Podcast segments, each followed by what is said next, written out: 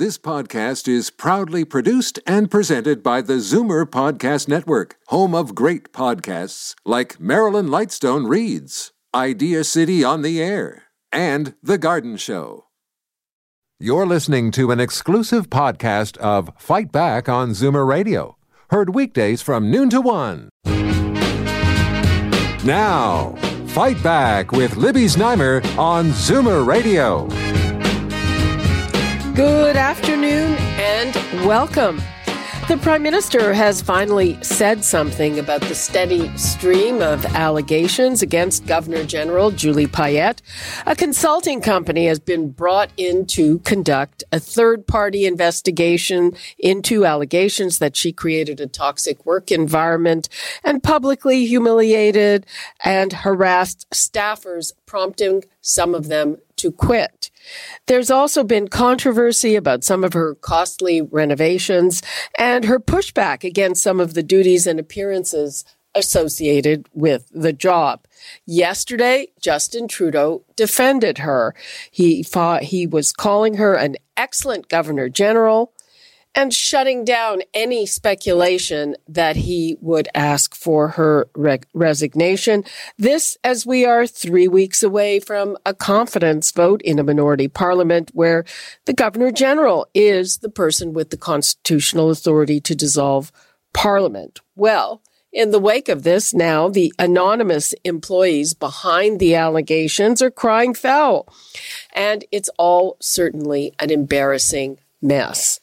So we're going to look into the nature of these workplace investigations, which seem to have become commonplace in the last few years and the specific implications for this government. And I'd like to hear from you. What do you think about these allegations against Julie Payette? It's not the first time there have been other things in her past. The numbers to call 416 360-0740, toll free 1-866-740-4740. And now I am joined by Dr. Barbara Messamore, who's an associate professor of history at the University of the Fraser Valley and the author of a book about Canada's governors general. Nora Jenkins Townson, who is the founder and principal of the human resources firm Bright and Early, and Anoushka Zachariah, who is an associate at Howard Level Levitt LLP. That's an employment law firm. Welcome. Uh, thank you for joining us, all of you. Hello. Hi. Thank you for having Hello. us. Okay. Hi there. Let us start with Nora Jenkins. So, uh, am am I right that these types of investigations have kind of become commonplace or a lot more common in the last few years? And I think that in some cases they're conducted internally, and sometimes an independent party is brought in. Right?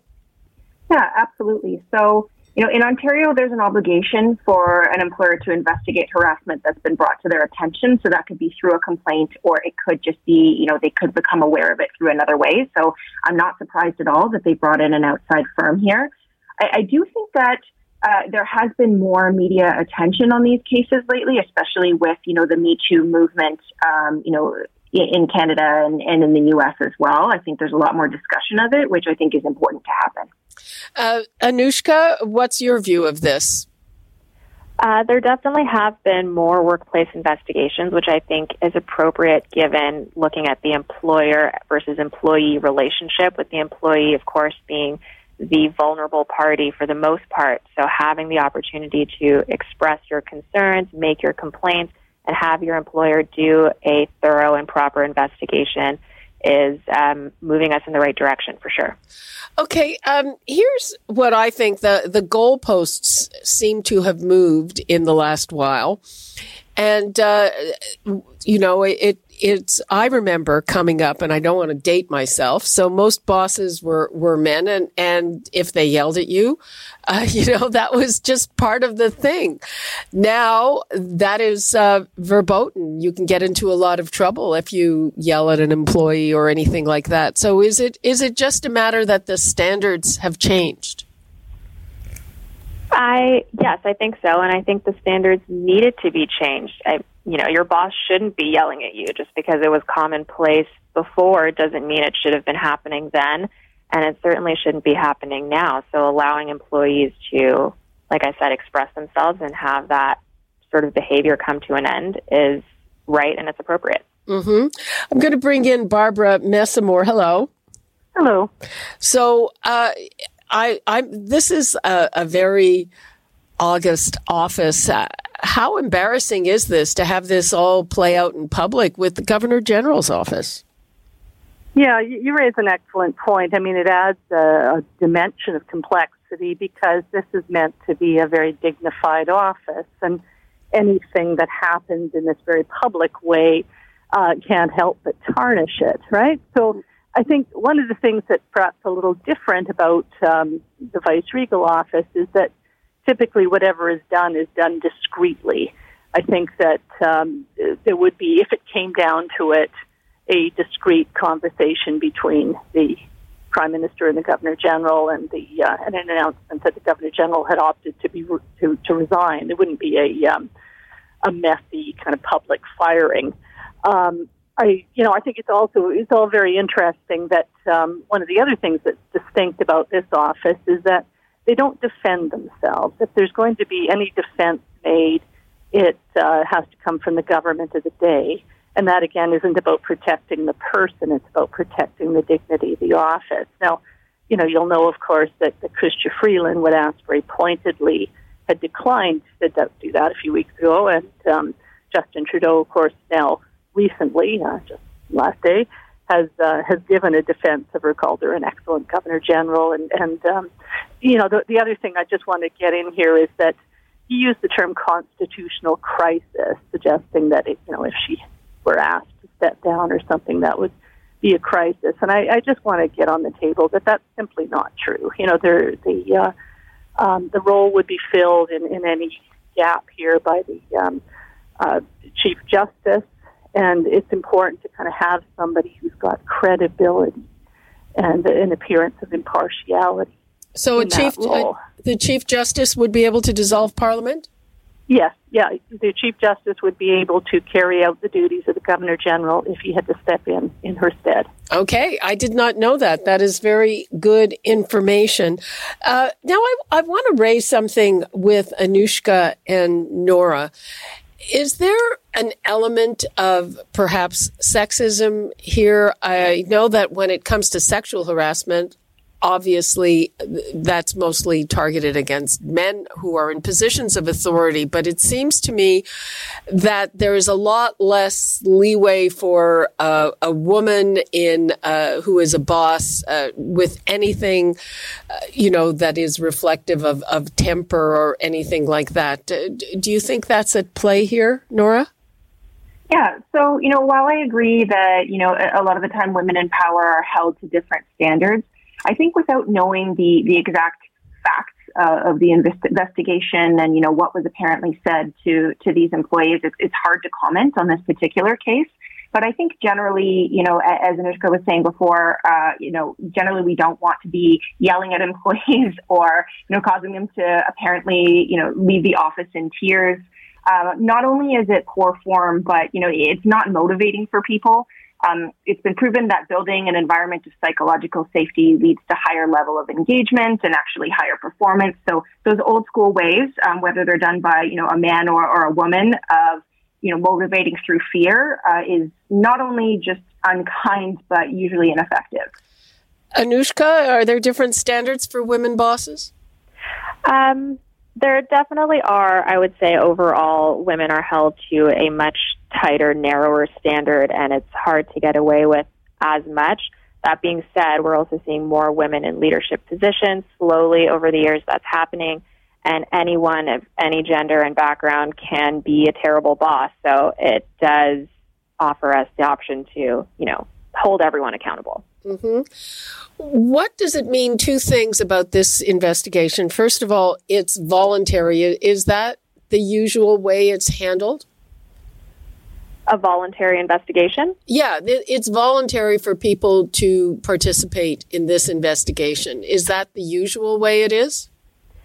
Uh, I mean, for the most part, once the complainant makes the complaint, the accused should have the opportunity to provide a statement on their position and provide a list of witnesses. If the witnesses choose not to participate, uh, I mean, there's nothing the investigator can do about that, and that would be a little more voluntary. Of course, if you, as the accused, are choosing not to provide a response or provide your statement, that wouldn't necessarily be the right thing to do, but you, I suppose it could be voluntary. But I, I mean, uh, the people who work at Rideau Hall now it is it's up to them. It's voluntary whether they talk to this investigator. Is that the usual thing, or would they would normally in a workplace people who work there, if they were asked to speak to the investigator, they would have to? They would generally have to speak to the investigator. Yeah. Okay. So uh, why is it being handled that way? Do we have any idea? I I don't. I actually don't know why they're allowing the employees to handle it on such a voluntary basis. It seems like it might work against them to do that, but it could be just an internal policy as well. I don't know. Everything sort of hinges on this case by case, employer by employer internal policy sometimes. Um, th- here's a question for Anoushka. Is this sometimes having an investigation like this? Is it basically a way to give people a voice and to make it go away. I mean, the prime minister in this case has basically said, I'm not firing her. Or he can't fire her, but she's not right. going to be replaced. Right. And that might be a little hasty for him to say at this point because the investigation is ongoing. We don't know what the level of the complaints, like how detailed is it, how complex, what is everybody saying, how many people are involved. All of that could come to light or be a much deeper, bigger issue once the investigation is complete. So it's, I would think it was a little premature for him to say that at this point. Okay. I'd like to give the numbers out again. I'd like to hear from our audience. I mean, this has uh, been going through the news for quite a while now. What do you make of it? Uh, what do you think of the Governor General, Julie Payette? 416 360 0740, toll free 1 866 740 4740. And just a reminder so, normally with these things there there's a process there are committees there are letters of recommendation talking about who should be the next governor general and why. The prime minister circumvented all of that. He said oh i have the most fabulous candidate and he installed her. So, uh, to the extent that there are problems, he's wearing it. Uh, she had, there was one thing that came out before her appointment, and there was an assault charge that was dropped in connection to her divorce. And we've heard a lot of other stories in, in other, from other contexts about her. So, uh, that is one thing. And uh, now we have all of this coming out. So, Barbara, how damaging is it for the government, would you say, to have circumvented that process? Yeah, I mean, you know, you're very right in what you say that, that he is wearing it as in the sense that she was very much her his, his personal choice. Um, I think it's important though that the this um, idea of selection by committee is a comparatively recent thing. This was just implemented in uh, in Stephen Harper's time. And so, and it's just kind of an ad hoc sort of organization. It doesn't have any kind of, um, uh, you know, force law. Um, it's been successful. You know, it chose David Johnston. It's chosen um, uh, provincial lieutenant governors and territorial commissioners and whatnot. So, so people, you know, did have the sense that it was working well, and perhaps might have um, been a more effective way of vetting uh, an appointee. So, so yeah, that's kind of a, a um, an issue. Certainly, I think you know when um, when you said a moment ago that that he can't fire. I mean, I think also he said just now or right now or something like that that he didn't intend to uh, ask for her to resign. Um, I think it's also important to, even though it is the Queen who makes the appointment and, and uh, accepts the resignation, she would always do that on advice of the Prime Minister. So, in a sense, it is his call, right? Yeah, uh, absolutely, absolutely. The other thing I wanted to bring up, I mean, we've seen controversy over governors general before, and again, I'm I'm wondering if if women get more flack. We had Adrienne Clarkson, there was her expenses; she had these huge trips, uh, and mm-hmm. then we had Michaëlle Jean so uh, again, uh, more controversy with female governors general. Uh, is uh, is is this an issue of sexism, Nora? What do you think? You know, I, I do, I do think that you know, based on the details that we have, it's it's hard to say. Uh, but I really do believe that women do have it harder in these in these particular positions, uh, and that they are held to a much higher standard in terms of behavior. Um, you know, it has been proven that uh, folks respond to you know a, a, harsher style or a more direct style um, from a, a, female boss and interpreting it in, in a more harsh way um, than they would or expect from a male superior. Hmm. And and Anoushka, again, back to my question: Is this sometimes having an investigation like this? Is this sometimes a way just to to make it all go away? Um, sometimes it could be for optics. I, you know, I won't disagree with that. Sometimes it would just be okay. Let's just conduct an investigation to say that we've done it and move on with our lives. But at least having the investigation to begin with, if it does raise serious issues and there is information that comes to light, it does help move the organization or company or whoever it is. It moves them forward in a better way, ideally, in an ideal world, of course. And what are the kinds of remedies if you don't fire the person who is the subject of the investigation? Like, do you, ha- I mean, what happens then? Do you have, you know, uh, warning notes? You know, you have to change your behavior or whatever? Yeah, I think that would be a good first step is, um, you know, have a serious conversation with them. Say, this behavior has been brought to light by one or more people. We haven't found anything to substantiate the the allegations, but you definitely need to start improving your behavior. Maybe they'll put a warning letter in their file, uh, depending on you know the scope of how many complainants there are. They may want to have them stop working directly under them have them, you know, the complainants report to somebody else instead of whoever they were working with. I mean, having the employee work with their harasser or whatever the complaint is about creates a really toxic work environment, which can affect the work of not only the, the, the accused but also the complainant, and then you have possible reprisal situations. So it is a really fine line that employers have to walk when dealing with these things.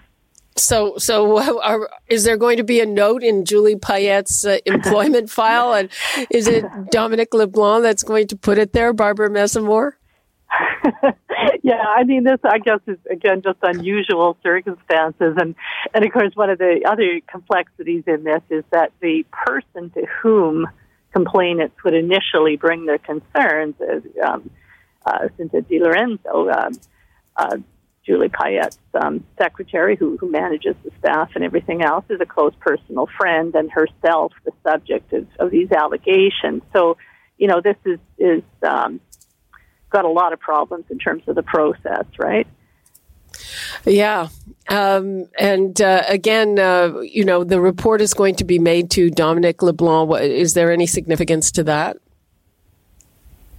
I, I don't think so, especially. I mean, it it is in the purview of the Privy Council office, so so that would be the person to whom it would would go. But I I think it just uh, again the nature of the office, the nature of the dignity of the crown means that this can't go very far. You know, I think that if there's a we don't want to rush to judgment and say there's truth to these allegations, but if it should emerge that indeed there is, then I think that um, some sort of action on the prime minister's part is necessary, or, or perhaps on on Madame Payette's part, uh, a dignified resignation. I mean, people need not serve five years. That's customary. It's not obligatory. People serve less or more. Um, and I think just the sort of the uh, the layers of, of difficulty that we've had around this appointment um, uh, suggests it's just not a great fit for her. So I think the sort of customary rules of uh, workplace behavior and whatnot. I mean, we we demand more than that from the representative of the crown. Has there been any kind of precedent for this? A, a governor general leaving early, even though the five years isn't mandated. Well, uh, funnily enough, you mentioned uh, Dominic LeBlanc. His father, Romeo LeBlanc, uh, left early. um, that was uh, for reasons of health, uh, ostensibly, right? I mean, that's that's what we understand, and it, we don't always get a full reason for these kinds of things. For some people, it's just not an easy fit. I mean, it's a difficult role. You can be literally a rocket scientist and, and have trouble yeah. with this, you know. So, so uh, yeah, it, it's uh, we won't ever, I think, because of the nature of the role, we won't ever get the full story, and people are often uncomfortable with that. But, but there, there does um, have to be that uh, preservation of dignity, and so I think uh, we'll, we're unlikely to see it go right to a full. Um, revelation of every detail. We're, we're unlikely to get that, and we, we wouldn't have the um, the Queen involved either in a direct way. The Queen would simply act on advice. She's not going to seek to involve herself and weigh in on the question, right? Yeah, well, would she? Uh, we are basically out of time. So, uh, Anoushka, what would you like to leave us with? Um, well, for employees, if you have something that is concerning that's happening in your workplace, definitely make the complaint and report it. It's imperative to have those investigations completed. So that's what I would say for sure. And Nora? I would say, um, you know, that it sends us a strong message if harassment is found in an investigation and the person's allowed to stay in power no matter what. You're sending a strong message that that kind of behavior is okay in, in your workplace. Um, so I'll, I'll leave it. I'll leave with that. Okay. Well. and thank you very much, Barbara Messamore, Nora Jenkins Townson, and Anoushka Zachariah. We'll have to see how this one plays out. Appreciate your time. Thank, Thank you. you. You're listening to an exclusive podcast of Fight Back on Zoomer Radio, heard weekdays from noon to one. You're listening to an exclusive podcast of Fight Back on Zoomer Radio, heard weekdays from noon to one. You're listening to an exclusive podcast of Fight Back on Zoomer Radio, heard weekdays from noon to one. This podcast is proudly produced and presented by the Zoomer Podcast Network, home of great podcasts like Marilyn Lightstone Reads, Idea City on the Air, and The Garden Show.